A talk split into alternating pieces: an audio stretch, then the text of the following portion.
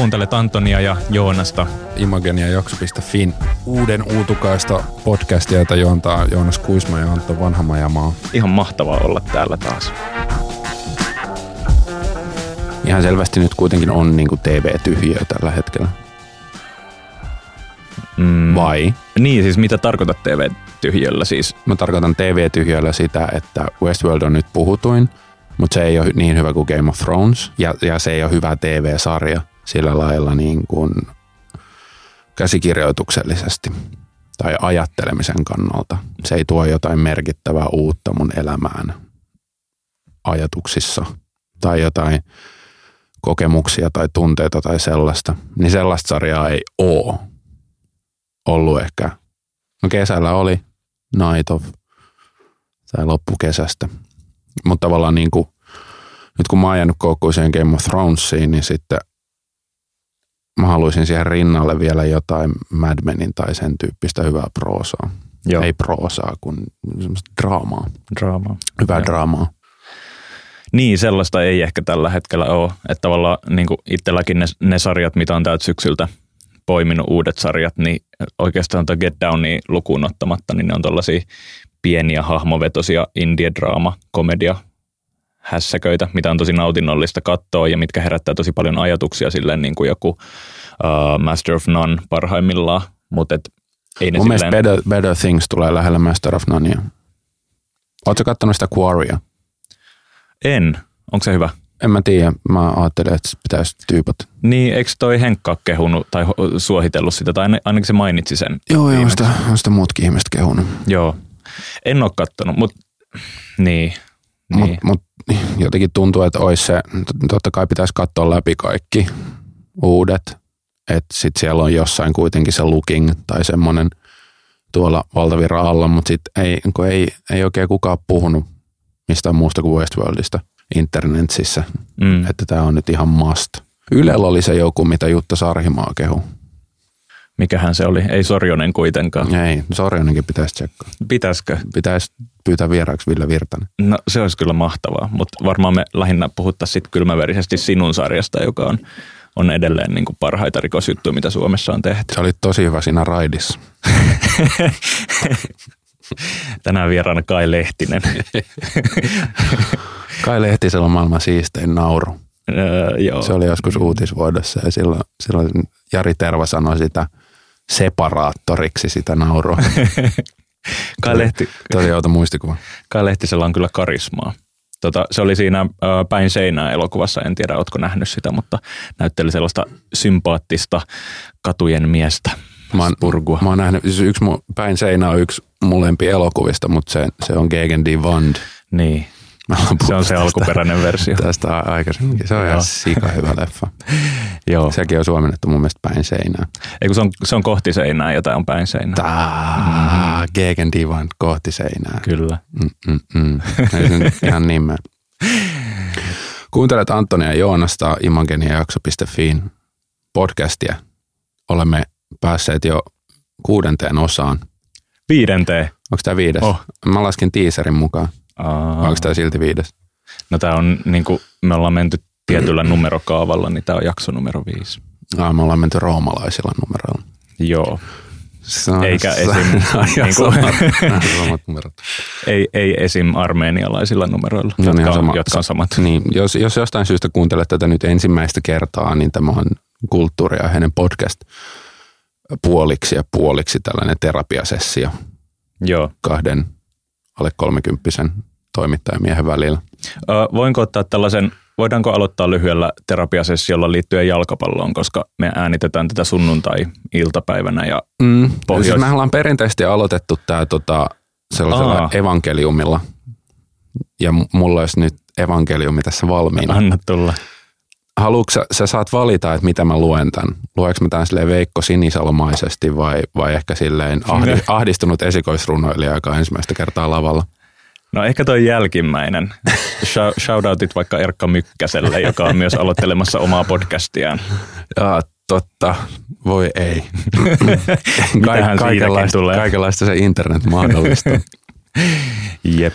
Eli en mä kyllä Erkka Mykkäsenä tätä vedä, se on kuitenkin aika, aika hyvä. Se oli liian itse varma. Mutta semmoinen tosi sulkeutunut. Joo. Marraskuu, eilen torin laitaan kasvoi mandoliinipuu.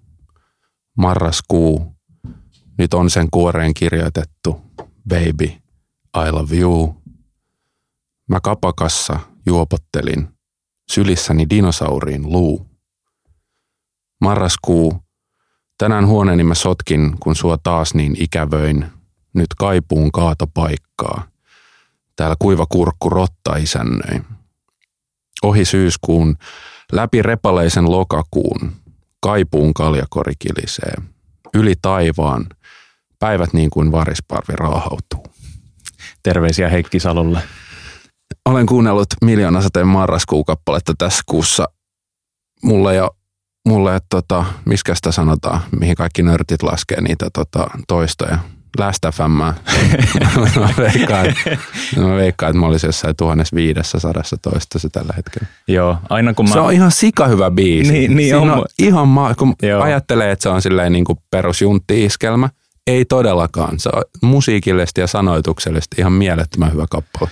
Mä oon samaa mieltä, mutta aina kun mä soitan sen radiossa marraskuun alkamisen kunniaksi, niin kuulijat on tosi vihaisia. Ei sitä hyvin harva ymmärtää miljoonasateen hienoutta. Tota, äh, Hei, mitä sulle kuuluu? Me ollaan nähty pitkään aikaa. Kiitos, mulle kuuluu ihan, ihan hyvää.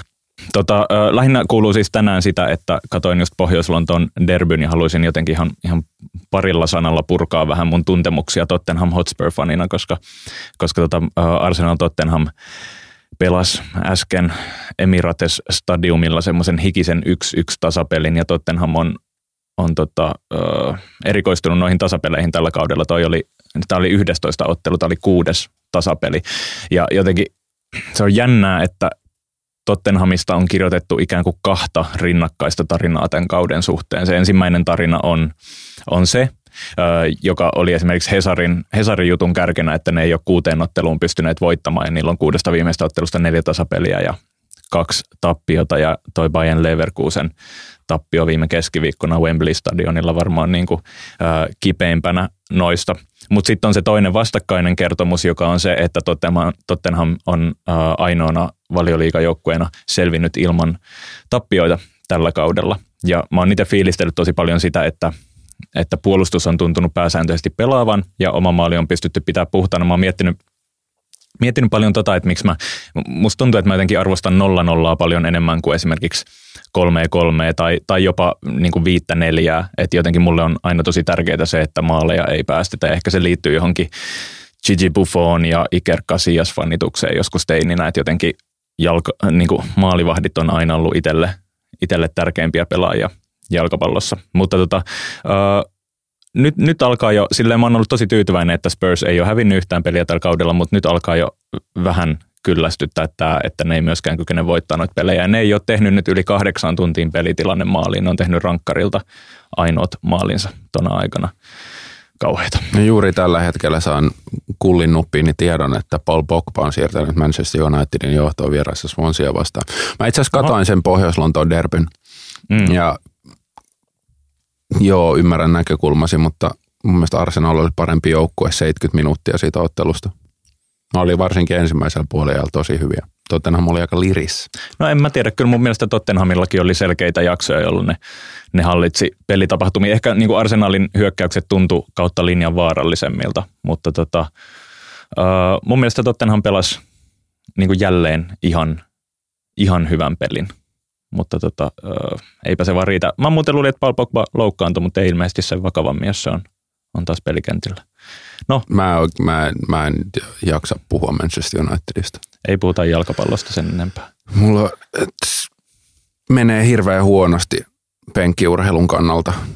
Mm, Onko jotain IFK Mariahan voitti Suomen mestaruuden. Mutta sehän oli niinku parasta, mitä suomalaiselle jalkapallolle on, on tapahtunut aikoihin. Mä siis mä, mä tällä, kaudella, mä tällä, vuoden. tällä kaudella kriisiydyin Helsingin jalkapalloklubin seuraamisen kanssa, koska se on ollut mulle semmoinen joukkue, jonka peleissä mä oon käynyt viimeiset ehkä kymmenen vuotta. Mutta sitten me juteltiin kavereiden kanssa fanittamisesta ja sitten mä ymmärsin, että kun mä oon nyt 20 vuotta kannattanut Manchester Unitedia, niin tavallaan en mä ole missään vaiheessa aidosti kannustanut klubia, vaan mä kannustan suomalaista jalkapalloa, suomalaista pääsarja tason jalkapalloa, niin mä oon sen jälkeen ollut ihan kriisissä sen kanssa, että on, onko mulla mitään tunnesidettä mihinkään joukkueeseen Suomessa. Eikä mulla oikeastaan ole. Ja sitten toisekseen mä oon katsonut ihan hirvittävät määrät koripalloa tässä kuukauden aikana, niin kuin aivan liikaa. Ja kannustan Brooklyn Nets joukkuetta, joka on NBAn. Ei nyt huonoin, mutta sillä, niin kuin, sillä on huonoin tulevaisuus. Ja on ollut mielenkiintoista ensimmäistä kertaa elämässään kannustaa huonoa joukkuetta. Koska silloin niitä ilonaiheita joutuu hakemaan ihan kummallista asioista. Että sulla on joku käytännössä niin kuin kehitysliigatason pelaaja siellä, joka heittää, sattuu saamaan pari kolmasta peräkkäin pussia ja sit sä oot ihan fiiliksissä siitä, että hei, ei, ei hävitty niin kuin blowoutilla, vaan oli ihan tasokas peli loppuun asti. Mm-hmm. Se on mielenkiintoista. No mutta toihan on tuttua kaikille, niin kuin, kaikille ei ihan huippujoukkueita kannattaville, että, että ne pienet ilot on tosi isoja iloja ja sitten siitä yh, kauden yhdestä isosta hikisestä 0-1 vierasvoitosta otetaan kaikki ilo irti seuraavan vuoden ajan. Ja kyllä itsekin Tottenham fanina voi olla, että sitä 2-0 voittoa Citystä joutuu aika pitkään iloitsemaan ennen kuin vastaavaa tulee eteen. En tiedä. No edelleenkään ei tappioita eikä niin kuin Arsenal tasapeli on tosi hyvä tulos. Niin on, niin on. Arsenal on kyllä kova tällä kaudella. Ylipäätään siis niin kuin, äh, silleen kiinnostava valioliikakausi, että aika lailla niin kuin isot ennakkosuosikit on jyränneet, että Lesterillä nyt selvästi ei ole mitään mahdollisuuksia mestaruuteen tällä kaudella. Jännä nähdä, että miten ne pärjää, pärjää tänään illalla West Bromia vastaan kotona. Uh, Everton hävisi 5-0 Chelsealle, mikä kertoo Evertonista varmaan kaiken olennaisen tällä hetkellä. Mä veikkaan, että... Se kertoo Chelseasta kaiken olennaisen. Mun mielestä Diego Conten Chelsea, niin tota, se on kyllä tosi kova. Se, on se, tosi kova. se voittaa mestaruuden. Mä luulen, että se on hyvin todin, todennäköistä. City tuntuu sahaavan omaa jalkaansa tuollaisilla yksi yksi tasapeleillä Middlesbroughia vastaan. Uh, Pool voi kanssa olla tosi kova tällä kaudella. Mä luulen, mm, Kloppin Pool on ollut mulle, mulle tosi. En saisi tietenkään ilahtua siitä, mutta mulla on Jürgen Kloppiin. Mun ihailu Jürgen Kloppia kohtaan on voimakkaampi kuin mun Liverpool-angsti ja viha. Niin tää on aika perversi tilanne mulle, koska mä näen, mitä hän tekee siinä seurassa kovalla tem- temmolla ja hyökkäävällä ja prässäävällä pelityylillä. Ja tota, arvostan sitä kyllä. Joo. Mä kysyin sulta, että miten sulla menee, niin nyt sun pitää kysyä multa, että miten mulla menee. Joonas Kuisma, miten sulla menee? No mulla on, kiitos kysymästä. Vähän, Ei mitään. Vähän, vähän tota erikoinen. Mä oon vähän oudoissa höyryissä tässä tämän päivän. Sen takia oli tosi kiva, kiva katsoa tuota matsia tänään. Se oli niin kuin ihana sellainen zen, zen-tila nautiskella, makailla ja katsoa vaan fudista. Mutta tota, mä olin eilen Kattilahallissa valo- ja äänisuunnittelijan, äänisuunnittelijan 30-vuotisjuhlissa tämä Teakin koulutusohjelma. Mutta se meni aika heikosti multa. Jos mä kävin ennen sitä syömässä semmoisen kasvisflamkuchenin. Onko tämä nyt sellainen, että Joonas on hirveässä krapulassa ja avautuu? Mä en ole krapulassa. Okei, okay, sä avaudut muuten. Koska mä kävin, mä kävin syömässä sen flamkuchenin ja tota, mä en ollut humalassa. Ja sitten mulle tuli semmoinen hirveän turvannut olo. Ja mun piti niinku puolen tunnin jälkeen lähteä niistä bileistä taksilla himaa. Menin suoraan vessaan ja huuto-oksensin valehtelematta varmaan kymmenen minuuttia putkeen. Tyhjennyin, tyhjennyin täysin. Sen jälkeen ei mitään. Okay. Ei, ei, ei ripulointia, ei, ei, ei lisää oksentelua, ei mitään sellaista. Nukuin – syvää unta ja sitten tänään on ihmetellyt, että missä mennään. Ja niin kuin selvästi tämä ei, ei voi olla ruokamyrkytys, koska se olisi jatkunut pidempään. Ja mä oon miettinyt tänään, että mistä on kyse. Mä oon tullut siihen tulokseen, että se on, tämän täytyy olla psykosomaattinen reaktio blogipariskunta Anna ja Sebastianin eroon. Ahaa, no niin. Joka tapahtui sen jälkeen meidän edellisen podcastin jälkeen. Kyllä, ja sä otit sen aika raskaasti. Mä otin sen aika raskaasti. Se oli mulle ehkä kaikista näistä NS-julkiseroista niin kaikista kovin. Mm. Koska ei Thurston Moorein ja Kim Gordonin ero tuntunut mulle missään, koska ei ne ole tavallaan oikeita ihmisiä mulle. Niin. Anna ja Sebastian. Kun Anna ja Sebu... Vu- vuosikaudet blogia. Sebastianin tyyli kirjoittaa. muistan, mä muistan luin, luin joskus vuosia sitten sitä blogia ja ne siellä ihmetteli, että siellä oli, se, se, siellä oli sellainen kirjoitus siellä blogissa, että, että mitä ne oli tehnyt yli joululomalta tai jotain. Ja sitten ne oli silleen, että sisäkiipeilemässä ei käyty, piste. Ihan oikeasti, milloin me oikein ehditään tehdä se. Ja sitten mä oon sen jälkeen miettinyt, että onko niillä ollut aikaa käydä kiipeilemässä. Mitä ne sitten teki? Miksi ne oli niin kiireisiä? Ja niillä oli kaikkea, piti tehdä mm. dinnereitä ystäville ja käydä ulkoilemassa ja ottaa kuvia Suomen linnassa ja valmistella häitä ja joo, joo. kaikkea tuommoista. Niin, niin, aivan. Ja nyt te sanotte, että, että se oli turhaa kaikki. Ehtikö ne mennä naimisiin? Ei mua oikeasti ehti, kiinnosta, älä kerro. Ehti. Se blogissa oli, tota, blogissa oli oma niin kuin alaotsikko niillä häillä. Okei. Okay. Siis kun Anna ja se Sebu eros, niin mä mietin hetken aikaa, että eikö se blogi tyyppi just käynyt meidän kurssilla ja puhunut omasta erostaan, mutta sitten mä täysin, että ne olikin kaksi eri pariskuntaa. Mm. Tota, uh, joo, mulla ei ole Annasta Sebusta mitään sanottavaa paitsi että niin kuin hämärä muistikuva, että se on ollut jonkunlainen meemi netissä jonkun aikaa sitten ja mä oon tehnyt jonkun kuvahassuttelun, jossa mä oon photoshopannut itteni niiden olohuoneeseen, niin sitten se oli silloin aikanaan hauskaa. Mä en ole yhtään niin, varmaan ne julkaisi, ne julkaisi 20 minuuttia pitkä video, mikä oli tosi äinen. Niin, ne oli niin kuin sitä tubettajien eturintamaa silloin pari vuotta sitten. Eikä ollut. Siis nä- näkötuben jälkeen. tota, tota, uskotko kumppanuuteen Anna, Anna ja Sebun jälkeen? Kyllä mä, kyllä mä uskon. Okay. Pakkohan mun on sanoa näin. Mm. Ja pakko mun on uskoa. Kyllä mä uskon, mutta en Annan ja Sebun kumppanuuteen. Niin. Siitä alkoi tosi kiinnostava mun somessa sellainen selvitystyö. Joo, tämä on ihan hirveän tylsä aihe, niin käydään Joo, no ei, ei, mennä, ei, mennä, ei mennä siihen. ei kun kerro siihen, nyt. Siihen, siihen liittyy jotenkin Länsi-Afrikka ja Annan pomo ja salasuhteet ja, ja kaikkea tällaista. Nyt se oli tosi viihdyttävää seurata sitä ihmistä joskus niin kuin kahdelta yöllä siellä vaan. Joo. Piti mua ajan tasalla. Okei. Okay. Mikä meillä on tänään aihe? Ei, Anna ja Sebu. Kai tuota... sä ymmärrät, että meillä tässä vaiheessa enää yhtään kuulijaa. Ymmärrän. Koska me ensin laitettiin toi foodisbufferi tuohon, joka pudottaa. Mm sitä, siis sä, se pudottaa, sä aloitit miljoona sateella tämän podcastin. Se, se pudottaa jo se, 70 prosenttia. Joo, ja sitten 25, mm, ei prosentit toimi silleen. No, Siitä niin kuin 90 prosenttia hävisi siinä Fudiksen aikana. Ja hmm. nyt Anna ja Sebu vielä siihen. Mut muista, Eli jos niin kuin 10 prosenttia, jotka oli, oli niin kuin Fudisjätkiä, hmm. ei niitä kiinnosta mikään blogi. Mutta muista, että aina kun vähennetään alle 100 prosenttia, niin jää jotain jäljelle. Eli kyllä me niinku, niin kuin summatikan mukaan meillä on ainakin yksi kuulija vielä. Tota, me puhutaan tänään Westworldista.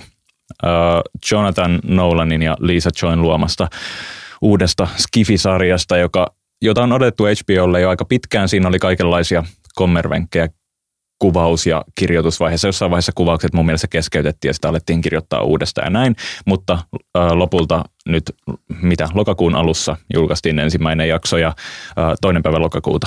Ja nyt tätä podcastia tehdessä viisi jaksoa on julkaistu, että me tullaan puhumaan noiden viiden ekan jakson sisällöstä. Kuudes jakso julkaistaan maanantaina 7. päivä marraskuuta. Eikö näin? Kyllä. Kyllä näin on. Ilmeisesti tämä TV-sarja perustuu samannimiseen elokuvaan, Uh, joo. jonka juonisynopsiksen luin tänään Wikipediasta, mutta ajattelin kysyä sulta, että oletko ole, nähnyt sitä elokuvaa? En, en ole nähnyt. Sehän siis on niin kuin Michael Crichtonin ohjaama ja kirjoittama ja perustuu eikö niin Michael Crichtonin romaaniin? Joo. Joo, ja sitten tuosta on tehty vielä televisiosarja 80-luvulla, jonka nimi oli Beyond Westworld. Mä en tiedä siitä elokuvasta mitään, mutta ilmeisesti kun ää, tässä uudessa Westworld-sarjassa on tämä länkkärimaailma, jossa seikkaillaan, niin siinä alkuperäisessä elokuvassa oli kai kolme eri maailmaa. No siinä oli sen lisäksi tota, keskiaika ja sitten Rooma. Joo. Mä oon tosi ja, pettynyt, ja, että ne on pudotettu pois. Ja, niin. Mun mielestä sitä, kenenkäs, oliko se HBO-sarjassa Rome, Joo. Sitä olisi voinut hyödyntää tässä semmoisena outona flashbackina. Niin, samat lavasteet tai samat kohtaukset vaan leikattuna. Joo, Joo. nimenomaan. Koska jos tämä sarja jotain kaipaa, niin lisää hahmoja. nimenomaan ja tasoja. Kyllä. Leveleitä pitää, olla, leveleitä pitää olla lisää. Niin siinä leffassa ilmeisesti, mä just tajun, että mä oon lukenut tämän Wikipedia-artikkelia. niin siinä vuonna 1978 julkaistussa futuristisessa skifi-elokuvassa ilmeisesti näissä niin kuin keskiaikaisessa ja roomalaismaailmassa tapahtui jotain tällaista virustoimintaa, joka sitten levisi sinne Westworldiin. Ja sitten siellä Westworldissa oli tämmöinen Gunslinger-niminen hahmo. Ja, ja vähän samantyyppiset kaksi miestä kuin ää, tässä TV-sarjassa on nämä William ja Logan, niin samantyyppiset miehet siellä. Ja mitä ymmärsin Wikipedia-artikkelin perusteella, niin tässä elokuvassa keskeis, keskeistä jännitystä aiheutti se, että tämä Gunslinger sai kyvyn tappaa niitä vieraita, Mm. oikeita ihmisiä. Tämä Gunslinger oli siis robotti, joka, jonka tehtävänä oli joka, joka päivä mennä sinne tota, salunan ovista siihen raitille ja kaksin taistella vieraiden kanssa ja sitten se aina hävisi ja sitten tuli seuraavana päivänä uudestaan. Mutta sitten se, sit se ampukin toista näistä fatalistisesti, Okei. eli kuolettavasti, niin kuin suomen kielessä se sanotaan jonka jälkeen sitten tämä toinen tyyppi joutui pakosalle. Eli selkeästi hyvin erilainen juoni, Joo, mä eka jotenkin... joskin setup aika vastaava. Niin, mä eka mietin, että siinä olisi ollut vähän tavallaan niin kuin elementtejä tuosta Ed Harrisin uh, The Man in Black-hahmosta, siis tästä mustapukeista hahmosta, mutta ei ilmeisesti juurikaan, koska, koska Ed Harrisin hahmo on, on kaikilla todennäköisyydellä oikea ihminen, joka on ollut viettänyt tuossa pelissä aika kauan aikaa. Niin, no en mä tiedä, mä en jaksanut lukea sitä juonisynopsista loppuun, että voi siellä tulla joku outo, outo twisti vielä. Joo, jo, jo, jos tämä olisi The Ringerin podcast, niin meillä olisi maksettu siitä, että me oltaisiin katsottu se elokuva ja me niin, tiedettäisiin, mistä me puhutaan. Niin, niin. Ei, ei nyt taas puhuta raha-asioista, me suututetaan niin monta ihmistä. Ennen Joo. kaikkea podcast-keisari Olli Sulopuista. Kyllä. Mutta äh, joo, siis tämä on niinku perusserap on, on melko samanlainen, mutta hyvin erilainen sarja. Äh, kertoo siis tavallaan, niinku, tämä sijoittuu johonkin tulevaisuuteen. Sarja ei määrittele missään vaiheessa tarkkaan, että missä ajassa tai, tai millä planeetalla tai millaisessa universumissa tai rinnakkaisuulottuvuudessa tässä eletään, mutta, mutta joka tapauksessa ehkä jonkunlainen tämmöinen, tämmöinen tule, lähitulevaisuus, jo, jossa on rakennettu tämmöinen mielettömän immersiivinen, valtava pelikenttä, joka on hyvin lähellä jotain tällaista open world roolipeliä.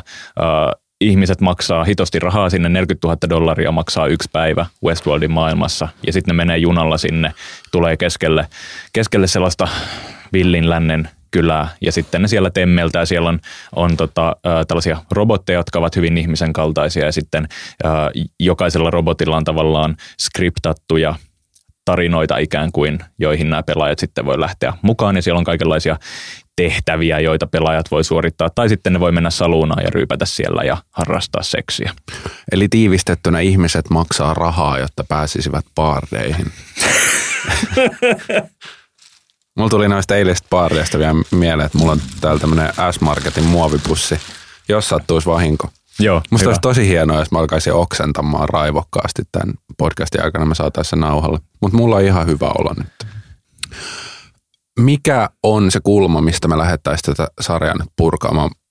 purkamaan? Mä oletan, että meidän kuuntelijalla on kuitenkin jo, kun se viisi viikkoa on pyörinyt, niin mm. jos ne Westworld-otsikolla kulkevaa podcastia aikoo kuunnella, niin niillä on jonkinlainen haisu siitä, että mitä tapahtuu, joskin ansiokkaasti kyllä mielestäni alustit sen tuossa. Ehkä voisi aloittaa siitä. Mm. Kato, näin mä annan ikään kuin valtaa sulle. Ja Annat sitten vähän sitä hihnaa ja sitten nykäset. Se, että tämähän on valtava produktio.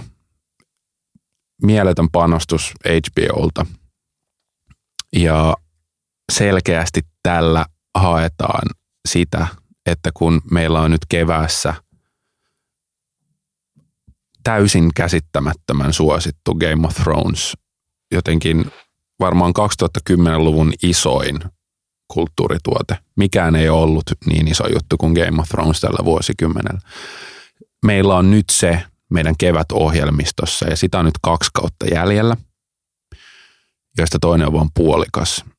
Nyt tarvitsisi tehdä jotain, että saataisiin tänne syksyyn vastaavaa. Sitten pitchataan Westworld ja aletaan, aletaan tekemään sitä äärimmäisen isosti.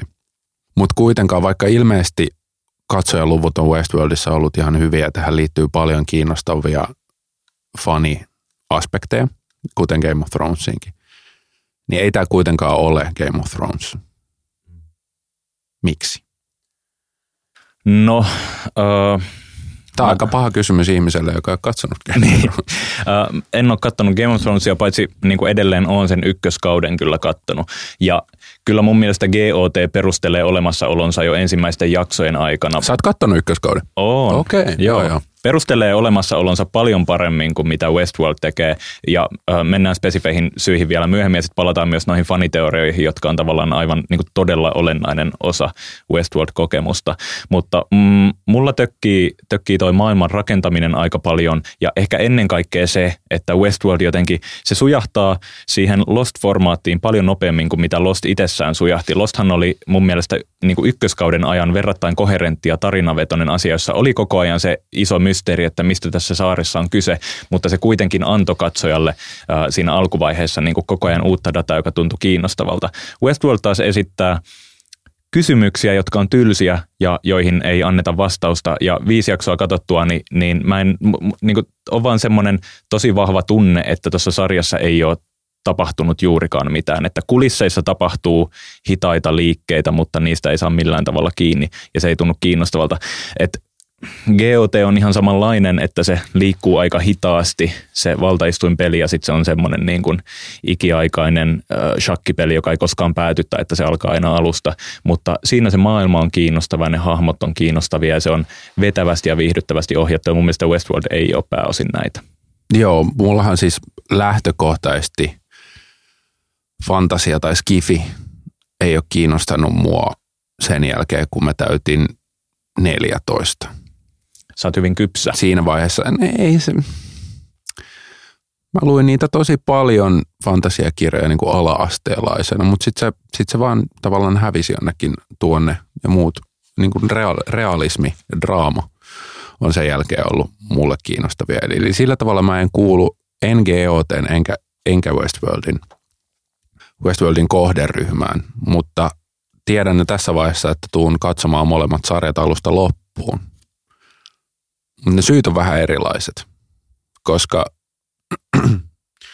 GOT jollain tavalla kuitenkin se, se tarina on niin äärimmäisen mielenkiintoinen sitten, kun on, on kutoskaudella ja, ja on, on niin paljon dataa päässä siitä maailmasta ja alkaa kiinnostaa myös ne kirjat sen jälkeen. Siihen mä en kyllä varmaan lähde. Tää katsoa, jos se Martin jossain vaiheessa saa sen uuden opuksensa julkaistua, niin mun pitää ehkä se lukea. Mutta tota, koska mä oon kiinnostunut, että miten romaanit ja TV-sarjan ne lopetukset tulee eroamaan toisistaan. Ja mun fantasia on jotenkin se, että se TV-sarja menisi nyt siihen loogiseen maaliin, mihin se on menossa. Oot, oot sä per, haluatko sä tietää? En. Tai, Et, et niin lohikärmeet tulee etelään ja, Mm. ja White Walkerit tulee pohjoisesta muuri yli ja sitten siellä on John, John Snow ja Daenerys ja Mitä- ne, mitä ne, ne liittoutuu yhteen ja, ja sitten tulee tulen ja jään välinen taistelu. Mm. Hence the name tulen ja jään laulu. aivan.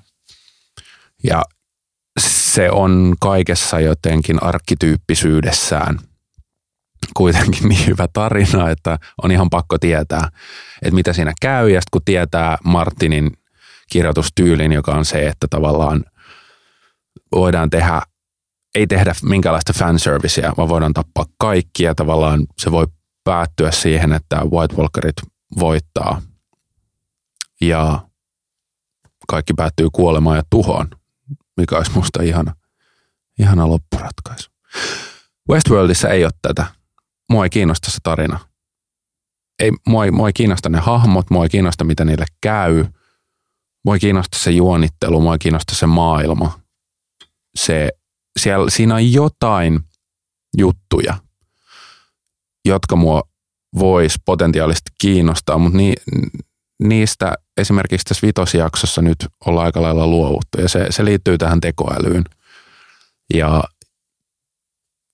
tällaisiin eettisiin kysymyksiin. Et esimerkiksi Redditissä oli Westworldissa, Westworldista hyvä kysymys, että Samuli Putran sanoen kannattaako tunnustaa, jos pettää robotin kanssa. ne on musta, ne on musta hyviä kysymyksiä. No, Ja, ja, ja tavallaan Westworld on nyt selkeästi tässä kahden viimeisen jaksonsa aikana niin alkanut viihdyttämään ja vähemmän pohtimaan. mm, Ja se on musta, se menee vaan tavallaan koko ajan suuntaan, johon mä en haluaisi, että se menee. joo. Mm, mun mielestä taas, uh, tai ehkä mä kysyn tähän väliin, että miksi, miksi sä sitten oot varma, että he tulet kuitenkin katsoa Westworldin loppuun asti? Jos, jos tavallaan siinä on hyvin vähän asioita, jotka kiinnostaa. Koska mä olen fucking idiootti, jos mä aloitan jotain, niin mun pitää saada ties case breaking bad. Mm. Vihasin, tykkäsin alusta ja tykkäsin lopusta, vihasin neljää tuotantokautta niiden välillä, mutta samoin, samoin kuin Breaking Bad ja, ja, ja Sipsipussi, niin myös Westworld, sä aloitat sen ja maistuu hyvältä ja syöt ne sipsit loppuun ahneesti aina välillä yrttidippiin dipaten ja sitten sen jälkeen sulla on semmoinen ällöttävä ja rasvainen olo ja sä vihaat itseäsi. Ja tämä sama tulee käymään Westworldin ykköskauden kanssa. Joo, joo. Mä tiedän, että se closure ei tule olemaan siinä ykköskaudella semmoinen, että, tota, että mä olisin silleen, vitsi, kyllä kannatti. Ja että kylläpä odotan kakkoskautta, mutta mä tuun katsomaan sen kakkoskautta Siis niin kuin, tavallaan ykköskauden kliimaksihan tulee olemaan se, että hyvin todennäköisesti Ed Harrisin hahmo tulee kuolemaan. Se on tavallaan, Kuka Ed Harris? siis tämä tota, The Man in Black, tämä musta, En mä, usko, musta jäbä. se, en mä usko, että se kuolee. Mun mielestä se on, mun mielestä se on kaikista kiinnostavin hahmo Mm. ollut, kun on seurannut tavallaan, mä sanon koko ajan tavallaan, ihmiset on ihan kännissä, jos ne pelaa meidän juomapeliä. Ö, kaikissa nettikirjoituksissa, kaikissa kritiikeissä, niin se, tämä Ed Harrisin hahmo on ollut se kaikista kiinnostavin. Se on kiinnostava joka, hahmo, mä joka on mieltä. mysteerisin.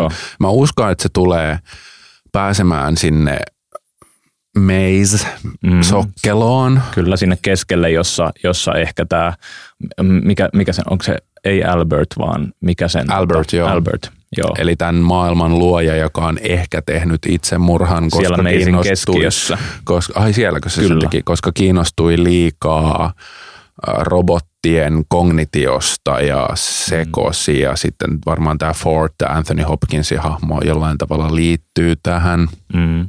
Mm. tähän juttuun, mutta mä uskon, että myös täällä, täällä Sokkelon keskustassa myös tämän kerronnan kaksi aikatasoa tulevat yhdistymään.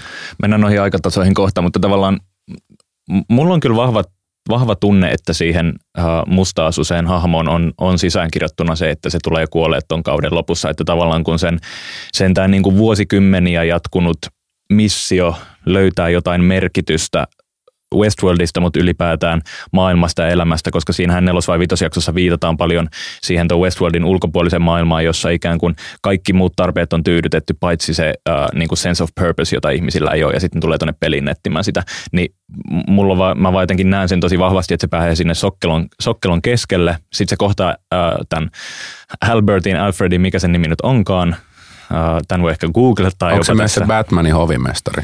Joo, Joo, on. joo, joo, nyt kaikki on selvää mulle.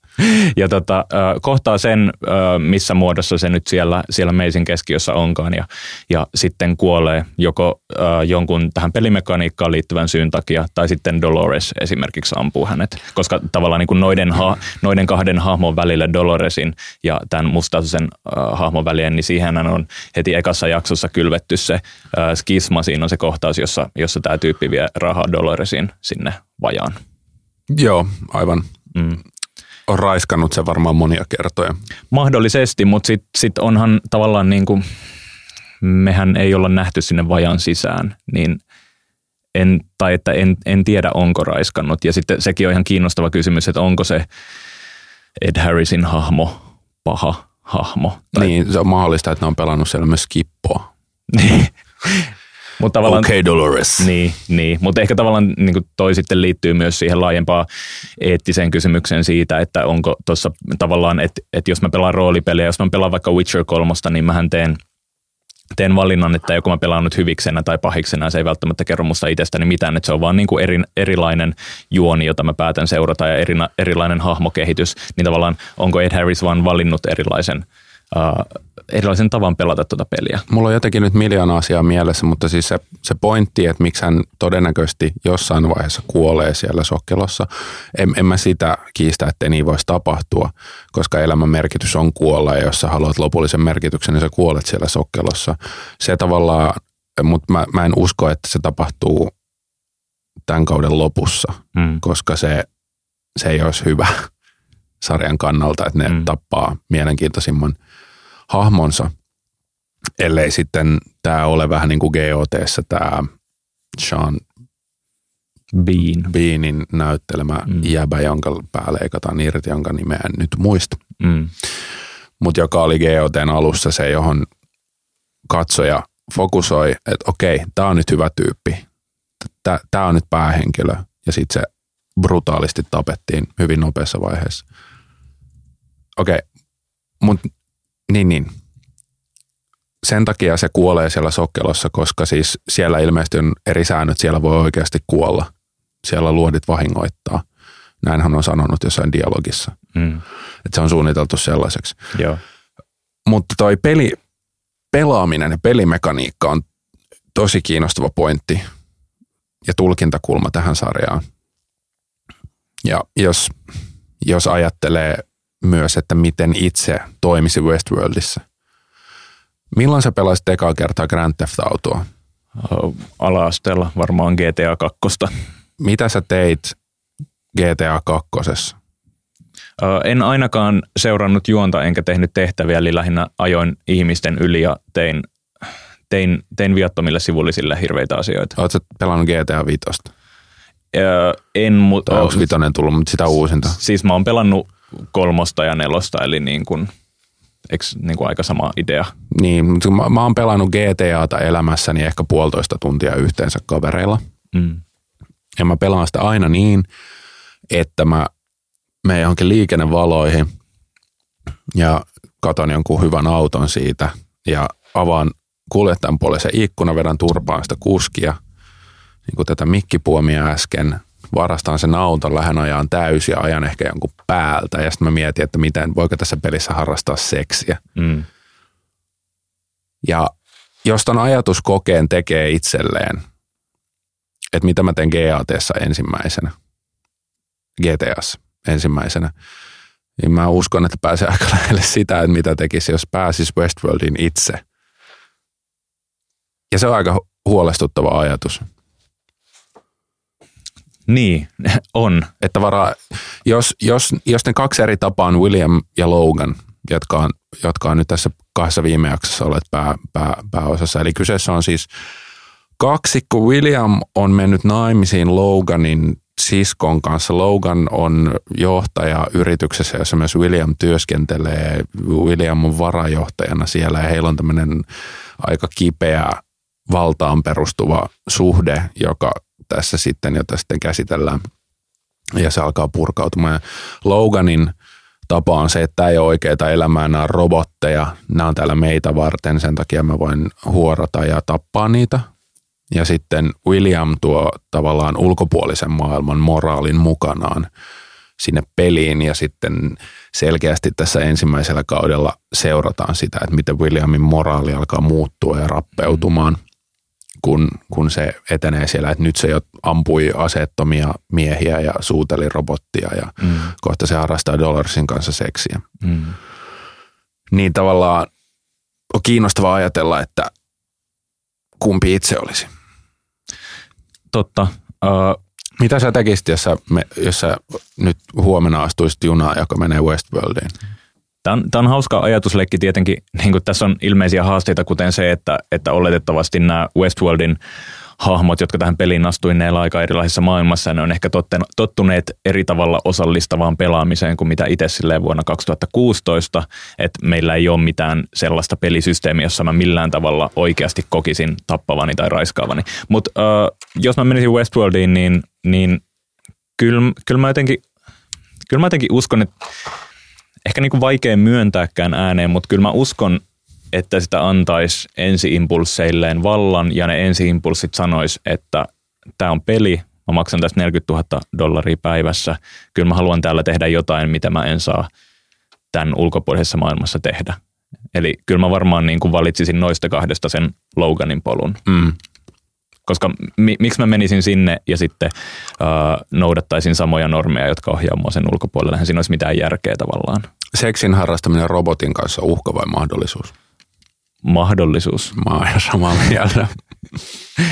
Mulla on siis teoria, teoria siitä, että jos Suomen valtio, valtio tota, panostaisi merkittävästi rahaa virtuaalitodellisuuteen kansanterveydellisistä näkökulmista, että tuonne syrjäseutujen poikamiehille ja miksei kaupunkienkin poikamiehille pystyttäisiin tuottamaan niin aitoa pornoa, että, että niiden turhaumat häviäisi ja ne pystyisi edelleen olemaan siellä metsästysporukoissa ja ne ei olisi niin surullisia. Ne olisi jatkuvasti tyydytettyjä. Niin tota, vähenisikö sellainen yleinen Timo Hännikäisläisyys ja ehkä myös raiskaukset? Ehkä. Mutta sitten se ongelma tässä on se, että raiskaukseen kuitenkin kuuluu valta, Mm. eikä no mä en halua puhua tästä enempää, mutta, mutta Niin. robottiseksi I'm, I'm all in. Joo, niin. Ja sitten niin kuin vois, tavallaan tuohon ajatusleikkiin voisi vois myös liittää sen, että jos, jos tässä virtuaalitodellisuudessa olisi mahdollisuus nujia hengiltä maahanmuuttajia, niin kuinka paljon se vähentäisi, vähentäisi tavallaan halukkuutta liittyä esimerkiksi äh, Soldiers of Odiniin. Oi Tota, ja siis Jo- Joonas nyt kiroilee siellä sohvan perukoilla. No, siis, Mä, mä, mä ymmärrän, mitä se tarkoittaa. tätähän sä hait, on ihan sama asia. Joo, Ja tätähän tavallaan joo. Tätähän tavallaan noi puhdistuksen yöelokuvat käsittelee, The Purge, jo- jotka siis sijoittuu sellaiseen lähitulevaisuuteen, jossa Yhdysvaltojen hallitus on kerran vuodessa sallinut ihmis, ihmisille sen, että ne saa tappaa toisiaan. Et kerran päivässä on tämmöinen suuri puhdistuksen yö ja sitten ihmiset tämän yhden yön aikana purkaa kaikki traumansa ja kaikki patoutumansa. Ja osa ihmisistä päättää linnoittautua kotiin. Ää, tässä lähitulevaisuudessa myydään, myydään todella high-tech turvalaitteita, eli tavallaan sä voit olla kotona täysin turvassa ja olla osallistumatta tähän, tähän mielettömään leikkiin, joka tapahtuu ulkopuolella. Tai sitten sä voit lähteä kaduille tappamaan ihmisiä ja kaikki, ketkä tulee kaduilla vastaan, niin on, on tavallaan hyväksyneet ne säännöt, että tänä yönä voi tapahtua mitä vaan. Eli vähän, vähän niin kuin tavallaan keskiaikainen karnevaali, jossa oli väärän kuninkaan päivä, jolloin Joo. na- narri valittiin hallitsemaan hallitsemaan kaupunkia ja lopulta hänet tapettiin. Kyllä, ja, ja tätä kautta karnevaali- pidetään Niin, yhteiskuntajärjestystä. eli se oli varaventtiili, jolloin Kyllä. kaikki oli sallittua Joo. ja ihmiset ryyppäsi ja nussi. Joo, joo. Mutta Westworldilla ei ehkä tässä Westworld-sarjan maailmassa ole kuitenkaan ihan samanlaista funktiota välttämättä. Tosin mua kiinnostaa ihan hirveästi. Selvästi ei. Se, mun, mun mielestä se on enemmän sellainen Las Vegas, mm, kyllä, että kyllä. lähdetään poikaporukalla, poikaporukalla tonne tota kasinolle. Tuosta oli äh, jossain kritiikissä, en muista, mä oon jonkun verran lukenut noita jaksokohtaisia kritiikkejä Westworldissa, niin, niin ihmeteltiin vaan sitä, että, että mitä eh, niin kuin heteronaiset tekee Westworldin maailmassa, että miksi ne tulisi sinne, koska toi on kuitenkin niin tommonen ääri-heteromaskuliininen maailma, että tavallaan on- onko siellä heteronaiselle yhtään mitään? Et totta kai on tavallaan kaikki ne seikkailut ja kaikki tällaiset, mutta jos miettii sit näitä lihallisia iloja, niin ne on kuitenkin silleen, no en mä tiedä, en mä nyt halua lähteä liikaa spekuloimaan, että mitä heteronainen näkee noissa, noissa mutta eikö sä halunnut prostituoiduissa, puhua, eikö, eikö, eikö sulla ollut tuota muistinpanoissa se iso musta penis, Joo, oli. josta sä haluaisit puhua? Ennen kuin, ennen kuin pääsit puhumaan mieli aiheestasi, niin ha- hassuin vierasperhe tässä, tässä sarjassa on mun mielestä kuitenkin ollut se musta perhe, Mm, jotka on siellä jossain preerialla. joo, Ja nämä ihonväri ja radullistamiskysymykset on erikoisia ja puolivillaisia, puolivillaisia tässä, koska, koska selkeästi siihen liittyy, siihen liittyy paljon anakronismeja, että esimerkiksi toinen näistä mahtavista naisroboteista, mikä hänen nimensä nyt olikaan, maybe. Joo, on tummaihoinen, mikä, mikä on anakronismi ja siihen ei liity siellä tavallaan mitään, siihen ei selkeästikään liity mitään, no segregaatiota, onko se oikea sana? Ehkä. Joo. Mutta sitten toisaalta siellä on nämä villit Amerikan alkuperäiskansat, joille on annettu jostain syystä sama rooli tässä sarjassa, kun niille annettiin 1800, ei kun mill, mi, milloin ne suuret sodat nyt olikaan. Mutta silloin joskus historiassa. Eli olla, olla NS-villejä sotakoneita, jotka pitää tuhota. No tosi outo, outo systeemi. Mä en ole varautunut puhumaan siitä sen enempää, mutta tämmöisenä välihuomiona. Niin ja ehkä välihuomiona se, että, että kyllähän niin kuin koko tollainen lännen elokuva ja lännen kirjallisuuden maailma on, on pullollaan anakronismeja, että tollasta, ton tyyppistä Wild West-kylää ei ole koskaan historiassa ollut. Että sehän on tavallaan elokuvien ja kirjallisuuden kautta tullut tämmöinen niin sarjakuvamainen käsitys siitä, että millaista se elämä on siihen aikaan ollut. Tai niin kuin, että se on niin kuin kiil- kiilotettu ja komistettu ja sieltä on siivottu tietyt asiat pois. On, o, o, niin, anteeksi. Niin, ei mitään. Siis olin jatkamassa eteenpäin, mutta anna tulla. Onko Westworld sun mielestä Yhdysvalloissa? Öö, no, niin. Siis niillähän on brittejä siellä töissä paljon ja, ja sitten joku niiden välipomo on, on Tanskan pääministeri. Et en, en, et en tiedä. Tota, se voi olla jonkunlainen uusi supervalta, joka ei ole enää Yhdysvallat, vaan jotain muuta. Joo, mietin vaan sitä, että, että kun villillä lännellä on Yhdysvaltojen kulttuurissa iso symbolinen arvo, siihen liittyy siihen rajatilaan ja raja, rajan ylittämiseen ja länteen leviämiseen liittyy se tavallaan no, luomiskertomus, Yhdysvaltojen luomiskertomus. Ja, ja se, että millä, mistä se vapaus, amerikkalainen vapaus ja unelma, ja se kaikki tulee sieltä yksinäinen mies leviämässä länteen ja valloittamassa maata itselleen vapaassa maassa, isossa maassa. Mietin vaan sitä, että jos toi olisi tulevaisuuden Yhdysvallat, niin mi, millainen symbolinen arvo tuollaiseen Westworldin lähtemisellä olisi. Koska se ei selkeästi ole kuitenkaan paluuta sellaiseen trumpilaiseen menneeseen kulta-aikaan, vaan se on vaan jopa se suuri myyttikertomuskin on alistettu kaupalliselle logiikalle ja ihmisen, ihmisen jotenkin niille heikoimmille luonteenpiirteille.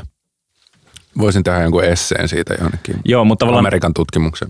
Se, se, se, mitä mä olin siis aiemmin sanomassa, liittyy nimenomaan siihen, että kiinnostaa, tästä puhuttiin äh, jossain podcastissa, jota mä kuuntelin, niin että jotenkin eniten tällä ykköskaudella kiinnostaa se zoom out-otos, eli se, joka niin kuin oletettavasti tulee siinä viimeisessä jaksossa. Mä todella toivon, että se tulee viimeistään viimeisessä jaksossa, jossa kamera vihdoin niin kuin pakittaa sen verran kauas, että oikeasti nähdään, että millaisessa maailmassa tavallaan toimitaan. Millaisessa maailmassa tämä Westworldin ja tämän pelistudion, tai miksi sitä kuuluukaan kutsua, niin millaisessa maailmassa sen todellisuus operoi, mitä siellä rajojen ulkopuolella on, mitä sen mielettömän niin kuin silmin kantamattomiin jatkuvan aavikon laitamilla on. Ja mä en tiedä, onko se tarkoituksellista tai että onko sulla sama kokemus, mutta, mutta mun mielestä kun mä puhuin, puhuin tuossa tota, aikaisemmin siitä maailman rakentamisesta ja miten se on mun mielestä tosi huonosti tehty tässä, niin mä jotenkin, mä en ymmärrä, että onko, onko mun tarkoitus ymmärtää, että kun tavallaan ekat kaksi jaksoa mä luulin, että, että se koko aavikko, jossa ollaan, on jotenkin niin kuin virtuaalinen todellisuus, johon mennään jonkun portaalin läpi. Ja sitten yhtäkkiä ollaankin niin kuin fyysisesti louhimassa maata jollain mielettömällä mylläiskoneella siellä sen, sen tota, Fordin viinitilalla. Ja sitten jotenkin tajusin vasta, että, että tässä ilmeisesti niinku käytetään tavallaan Yhdysvaltojen tai jonkun mantereen oikeaa maaperää tämän pelin tekemiseen. Mulla on niinku tosi epäselviä nämä kaikki kytkökset tavallaan niinku fyysisen maailman ja sitten tällaisen virtuaalisen maailman välillä. Näin mäkin olen sen käsittänyt, että, että on tällainen preeria, mm. joka on tämmöinen rajattu alue. Ja sitten tiedätkö, kun siellä, siellä valvo, konehuoneessa, pannuhuoneessa, valvomossa – on se semmoinen virtuaalinen. Pannuhuone on muuten paras sana. Käytän sitä tästä. Pannuhuone, eteenpäin. kyllä. Joo. Vaikkakaan siellä ei ole pannuja. Mutta siellä on se virtuaalinen rekonstruktio, johon voi maagisesti iPadilla zoomailla ja valvoa jokaista ihmistä.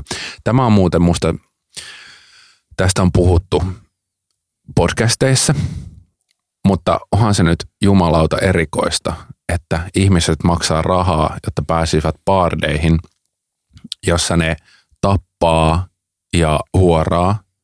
Ja sitten näillä ihmisillä on koko ajan näkymä kaikkeen, mitä siellä tapahtuu. Ja sinne menee huipputason bisnesmiehiä ja lääkäreitä ja kaikkea muuta.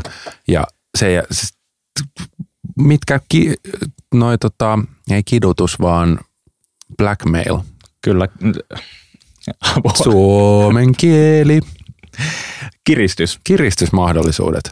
Joo, siis tuo, tuohan on niin kuin... Menisitkö kulli pystyssä tonne johonkin Megatsoneen, jos, jos ota, sitä pystytään käyttämään sua vastaan. Siis tietenkään. enhän mä voi mennä kulli pystyssä edes omaan sähköpostiin, niin se kuva leviää heti internetiin. Ja tavallaan, siis onhan toi niinku jotenkin, se on selkeä puute ton sarjan kirjoittamisessa, että että tuntuu, että ei otettu ollenkaan huomioon sitä, että kyllä hakkereita varmaan tässäkin ajassa on, ja ne yrittäisi kaikin keinoin päästä ja sa, niin kuin saada käsinsä sitä mieletöntä kuvamateriaalia, mitä siellä Vai on. Vai onko? Ehkä on. Liittyykö joku subplot?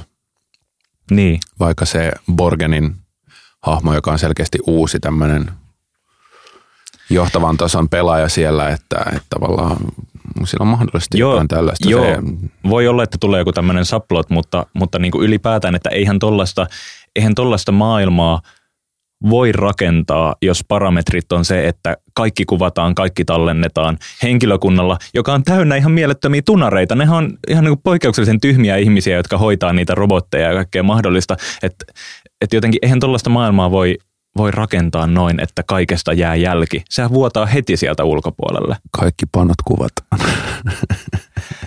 et, et, niin kuin, to, toi on ihan selkeä semmoinen uskottavuuskysymys ja tällaisessa sarjassa tietenkin antaa paljon, paljon anteeksi tällaisia uskottavuusongelmia, mutta tuo kyllä vähän härnää. Öö, mä tykkään Doloresin hahmosta aika paljon ja, ja Maybe, tämä Thandy Newtonin äh, prostituoitu, niin, niin sille on myös muodostumassa kiinnostava kertomus, koska molemmat saa ikään kuin hiljalleen otteen siitä omasta narratiivista, joka niihin on käsikirjoitettu ja pystyy vähän tekemään sille asioita. Mä, mä katsoin tuossa lyhyen teaserin tulevista jaksoista ennen kuin alettiin äänittää tätä podcastia, niin – siinä äh, vähän paljastettiin, että tämä Meivi esimerkiksi niin, niin pääsee tavallaan todella vaikuttamaan siihen, että millaisia ominaisuuksia hänen hahmollaan siellä pelimaailmassa on. Niin tavallaan noiden ympärillä tapahtuu kiinnostavia asioita. Mä tykkään siitä, siitä Doloresin hahmosta, joka, joka nyt sitten onkin vähän tommonen ikään kuin tai että sen kautta tehdään sellaista metakommentaaria siitä, että, että millaisia naishahmot perinteisesti tällaisissa hyvin äijävetosissa ö, toimintasarjoissa on niin se on, se on kivaa. Mulla on kaksi ajatusta mielessä. Ja... Yritä, yritä tuottaa ne ulos sanoina. To, toista, mä, toista mä en pidä, mutta musta olisi tosi mahtavaa, jos, jos Axel Smith tekisi jonkun pienen roolin tässä sarjassa siellä tota, valvomon puolella. Okei, annetaan tuon ajatuksen nyt. Mä avaan ikkunan, niin annetaan se lipattaa ulos. Se olisi aika hauskaa. Ja toisekseen, tämä on semmoinen isompi juttu, mitä, mitä mä oon pohtinut, ja se liittyy metakertomuksiin. Koska tässä on se hirvittävän huonosti näyttelevä kirjailijahahmo, jonka roolina on kirjoittaa kaikki ne Westworldin tarinat. Se mesoava brittijäbä. Joo, Joo. aivan kam- kammottava näyttelijä. Se on, se, se on ainut, joka huutaa. Kaikki muut puhuu normaalilla äänellä, se niin. huutaa se Intohimoinen. Hu, hu, huutaa jatkuvasti. Ja mä, mä oon, hu, tässä nyt viime, viime jaksoina on paljon ollut sellaisia, sellaisia kohtauksia, jossa ollaan tämän kirjoittajahahmon kirjoittamassa kertomuksessa ja kuvataan pelkästään robotteja, jotka toteuttaa sitä kertomusta, joka niille on kirjoitettu.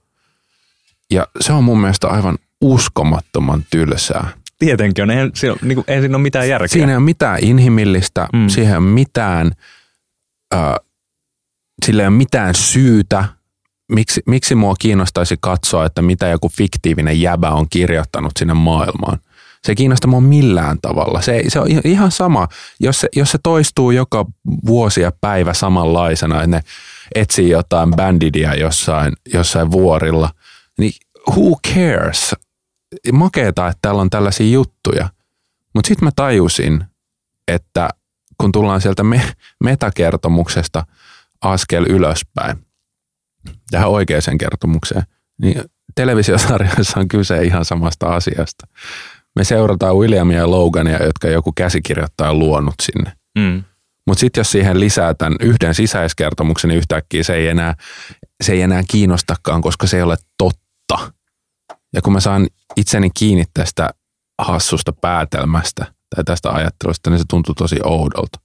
Joo. Saako se kiinni, että mitä mä tarkoitan? Saan, mutta, mutta Et fiktio fiktiossa ei jostain syystä kiinnosta mua, mutta sitten mä katson ihan mielelläni fiktiota.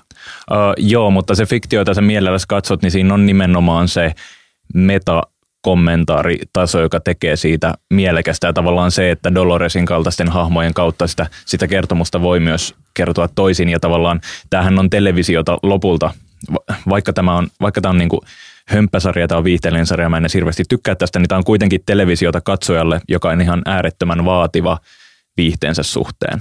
Ja tavallaan tämä antaa sen vaadittavan lisätason, jotta sä voit niin kuin, että tavallaan sun aivot voi raksuttaa koko ajan sitä kattoessa, sä voit miettiä kaikkia niitä kerronnan konventioita ja, ja kaikkea sitä filosofiaa ja jokaista Anthony Hopkinsin lausumaa ihan sairaan hirveetä metaforaa, joissa vinttikoirat juoksee ympyrää radoilla ja sitten sä voit jotenkin järjellistää niitä ja, ja kelailla kaikki tosi hienoja ja diippejä asioita.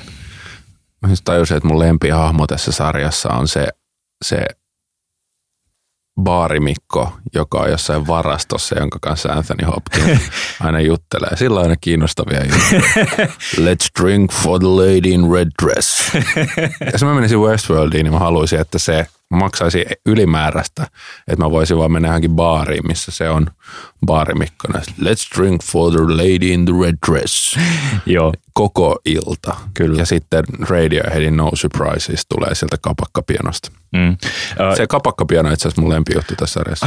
Musta se on ihan järjetöntä, että siellä tulee Radioheadia tai jotain rollareita tuollaisena kapakkapianon versiona. Joo, ja sitten toi Soundgardenin Black Hole Sun. Joo, ja sille mm, no, siis nehän on tavallaan yksi vihje ehkä siitä, että millaisessa maailmassa tuossa eletään. Että selvästi siinä ollaan maailmassa, jossa Radiohead on kuitenkin ollut. Tosi ollut populaaria. Ehkä siinä eletään niin kaukana tulevaisuudessa, että tavallaan kun meidän historiakäsityshän on semmoinen, että mitä kauemmas, kauemmas ajassa jutut menee, niin sitten ne alkaa ikään kuin sekoittua keskenään. Sitten ei olla enää ihan varmoja, että mikä oli viikinkiaikaa ja mikä oli keskiaikaa ja tapahtuuko ne oikeastaan samaan aikaan. Niin, niin tavallaan ehkä tuossa ollaan sen verran kaukana tulevaisuudessa, että, että Radiohead menee ihan täydestä uh, 1800-luvun länkkäri kapakka pianoversio. Kiinnostava teoria. Mm.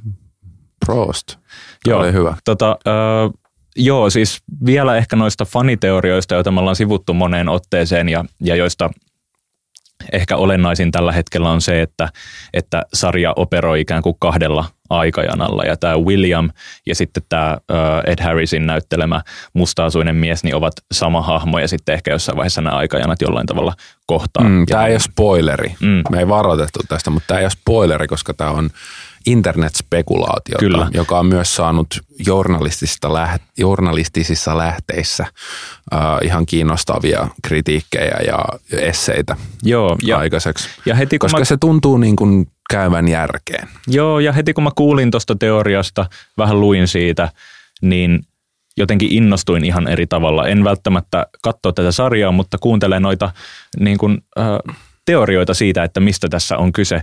Ja ne on monella tapaa niin paljon kiinnostavampia kuin itse sarja. Vähän niin kuin Lostin kohdallakin. Se oli, oli ihan sairaan hauska jotenkin spekuloida, että mistä tässä kaikessa on kyse.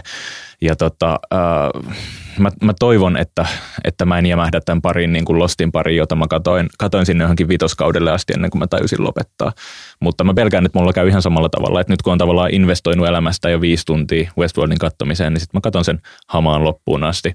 Tosin nyt kun tavallaan, mm, ja tässä palataan nyt siihen, että HBO haluaa tehdä tästä, tästä uutta tällaista niin kuin flagship TV-sarjaa Game of Thronesin tilalle tai sen rinnalle, niin ö, ne on ne on tosi epätoivoisia sen suhteen, että ne, ne tarvii uuden GOT, koska GOT-päivät on luetut ja HBO on koko, niin kuin käytännössä koko olemassaolo nykyisessä muodossaan perustuu siihen, että niillä on GOT, niin jos jos Westworldin katsojaluvut romahtaa tämän ykköskauden aikana huomattavasti, tai jos kakkoskausi on floppi, äh, niillä on kokemusta äh, Vinyl floppas ekalla kaudella, True Detective floppas kakkoskaudella, kumpaakaan ei tulla enää näkemään TV-ssä, niin jos tämän ka- kanssa käy niin, että katsojaluvut lähtee jyrkästi laskuun, niin mä pelkään, että ne tappaa tämän sarjan tosi nopeasti ja sitten niin pistää kaikki paukut seuraavaan projektiin.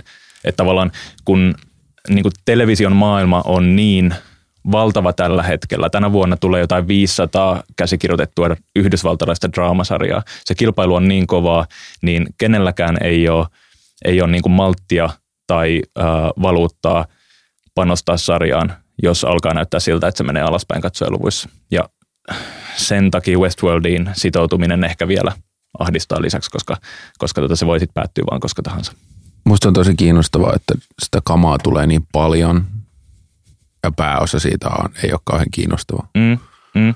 Tällä hetkellä on, Jenkeissä puhutaan esimerkiksi tässä FXn Atlantasta. Joo, sitä ei vaan Suomessa sitä, vielä näe niin, mistään. Sitä on hehkutettu, mutta niin kuin Kyllä. Netflix, HBO ei, ei, ei ole sellaista nyt niin kuin Mad Menia.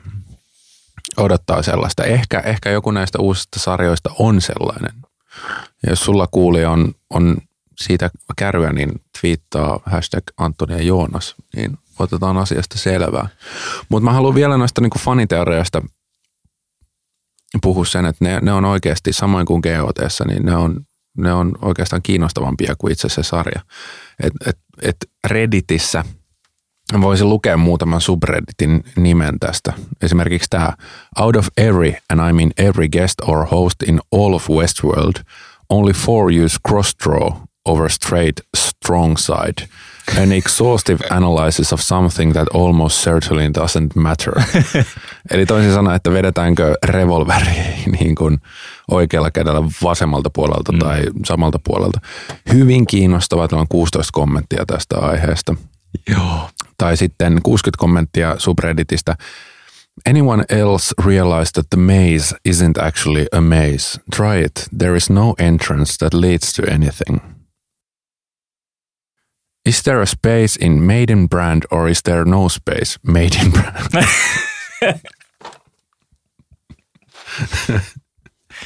niin. Mutta ehkä tavallaan nyt tässä niinku viimeisenä ajatuksena vaan se, että sarjat, sarjat elää ja käy dialogia internetissä mm. ihan uudella sikamielenkiintoisella tavalla. Kyllä. Ja, ois, ja, ja tästä on paljon nyt haastateltu eri, esimerkiksi House of Cardsin tekijää, joka sanoi, että hän ei, hän ei mene lukemaan mitään. Sitten on George R. R. Martin, joka on silloin tosi läheinen suhde faneihinsa ja se on käsittääkseni, ja niin kuin sillä on visio siitä, että mitä se tekee, mutta sen elämä tuntuu tosi vaikealta, koska siltä vaaditaan sitä ja tätä ja fanserviceä ja tällaista. Ja sitten toisaalta Westworld, nämä fani, faniteoreetikot odottaa, että ne sais fanservicea niiltä luojilta, mutta tämä tuotantokausi on tehty loppuun viime toukokuussa, eli tavallaan se on ihan turhaa. Mm.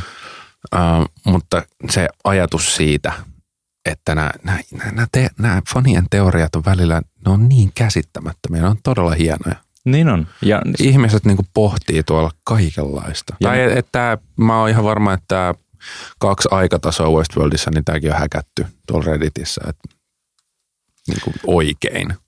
Niin, siis arvattu oikein. Niin, että tässä... samoin kuin mä uskon, että Game of Thronesissa, niin netissä on jo arvattu, joku on arvannut oikein, että mitä siellä tornissa tapahtuu. Mm.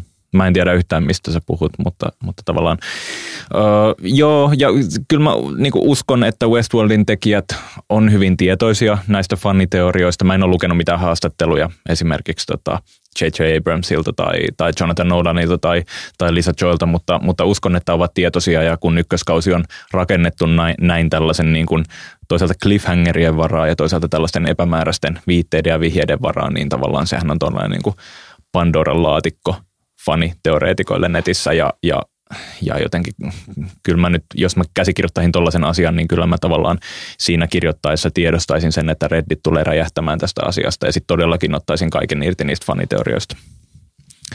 Mutta tota, me jatketaan Westworldin kattomista ja liityimme muuten samalla siis, mun piti mainita että jossain paljon luontevammassa kohtaa, mutta ehkä tavallaan tuohon faniteorioiden määrään liittyen, niin aika hauska kun menee vaikka ihan iTunesin podcastit-osioon ja laittaa sinne hakusanaksi Westworld, niin täällä, täällä on silleen pelkästään kymmeniä podcasteja, joissa on tuo Westworldin logo ja sitten sen lisäksi kaikki muut podcastit, jotka käsittelee Westworldia. Että tavallaan podcastajat on myös todella ottaneet Westworldin omaksi asiaksi ja näitä faniteorioita on täällä varmasti niin kuin satoja, ellei tuhansia tunteja jo niin kuin äänimuodossa viiden jakson jälkeen. Että toikin on aika poikkeuksellista. Mutta saa nähdä, palataanko me Westworldiin enää koskaan. Todennäköisesti ei. Katsotaan ehkä siinä vaiheessa, kun se on loppunut, että sitten me voidaan lyödä naula sen väkivaltaisen päähän. Näin. Kiitoksia tästä jaksosta kuulijoille.